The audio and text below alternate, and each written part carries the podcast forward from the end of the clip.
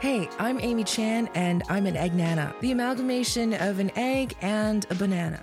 When I label myself as an egg nana, I'm referring to my cultural identity because I'm neither white nor yellow in appearance and habits.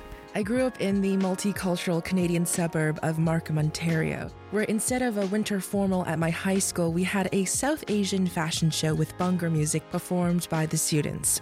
When I was four years old, we moved to Canada. I had just mastered writing my Chinese name, using chopsticks, and reciting ancient Chinese poems on command. 床前明月光，疑是地上霜。举头望明月，低头思故乡。yeah, we all know that one and can credit the OG Li Bai.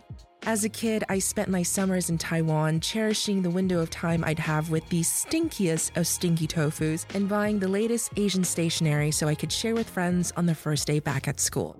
My mother raised four kids on her own and was the original Uber driver that made sure we were never late to extracurriculars. You know, extra math class, extra science class, all the extra stuff. Being a middle child in a house with three male siblings, I retreated to books and writing fiction. Imagination became my most convenient friend. As a child, my two dream jobs were to be a novelist a la The Babysitter's Club, really hard hitting stuff, and an Olympic swimmer. But then we got a TV in the basement, a big screen TV, and my monthly scholastic subscription ended. I spent evenings watching shows that were definitely inappropriate for my age which led me to thinking I'd one day live in Melrose Place because the 90210 area code seemed too expensive. The Fresh Prince of Bel Air and a double dose of The Simpsons reruns were my after school lineup, the perfect combination while snacking on a Jamaican patty or a Hong Kong bakery hot dog bun. And as a result, I learned from television. I observed Western mannerisms and collected pop culture references. At the same time, I still consumed Asian media and switched channels between languages, culture, and social mores. We gathered together as a family in the evenings to watch Hong Kong dramas, a routine familiar to many Chinese immigrant families. Well, and plus, we had rented uh, VHS tapes from Chinese malls that were filled with Taiwanese game shows. Thank you, Market Village, and rest in peace. On Saturdays, I'd miss the entire catalog of morning cartoons and preteen shows like Hang Time because I had Mandarin school. And I excelled in language school, publishing my first article in the World Journal newspaper at age 10 that I wrote in Chinese.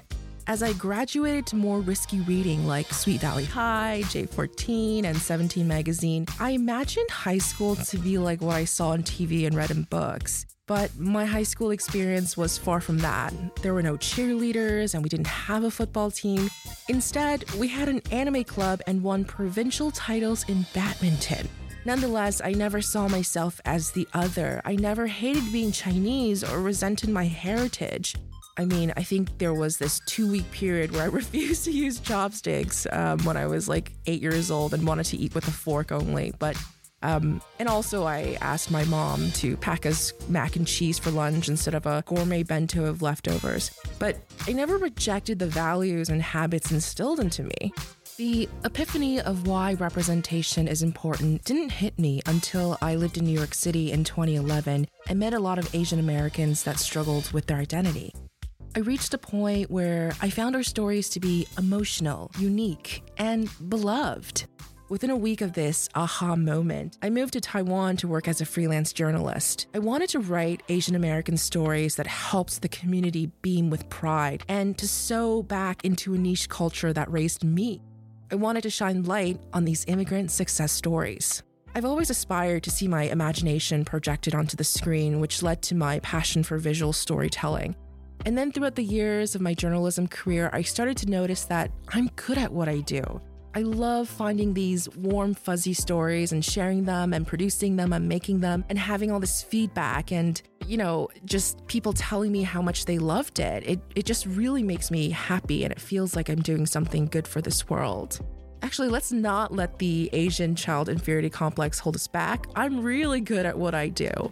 So join me as we celebrate the successes and the challenges of our community. I truly feel that the most extraordinary stories are from the most ordinary of people. It just takes a good listener and a good storyteller to share this. And the Eggnana podcast is here to do that for you. So join us every other Friday and get your dose of inspiration. Thanks for listening to the Eggnana podcast. If you liked what you've heard, don't forget to rate, review, subscribe, and tell a friend. I'd really appreciate it. I'd also love to hear any feedback you have. Feel free to email me at eggnanapod at gmail.com. E G G N A N A P O D at gmail.com. Catch you in the next episode.